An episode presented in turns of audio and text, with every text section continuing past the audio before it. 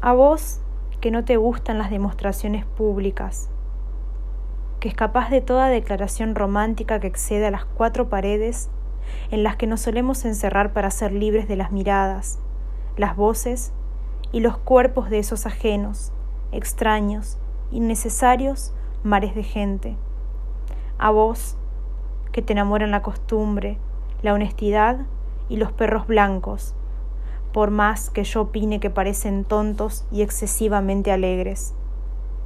A vos y a tu boca, que es sucia cuando habla de sexo, de dinero y de política, pero ilustre, desconfiada y catastrófica cuando habla de amor. A vos y a tus manos, que se tornan inquietas cuando nos acercamos, aunque el entretelón de nuestra relación siempre sea un abismo. A vos y a tus deseos de revolución conflictuados con tu debilidad consumista. A vos, que sos hippie, comunista, capitalista, de izquierda, peronista, una mezcla concomitante y disparatada de clases, de ideas, de dudas.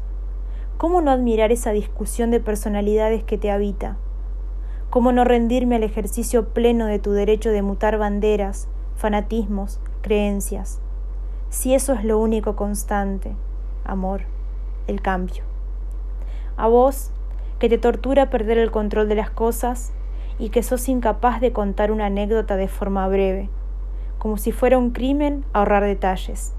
Es tan gracioso y absurdo que te preocupen estas cosas.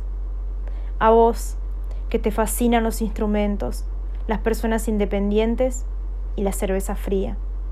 A vos, con tu buen humor matutino, tu manera lenta de comer y esa ruita que se te forma abajo del ojo derecho cuando sonreís. A vos, con tus miedos profundos, inestables, irracionales, a la entrega, a la vida, a llegar tarde al laburo. A vos, que exigís garantías para querer, pero te desarmás en un abrazo.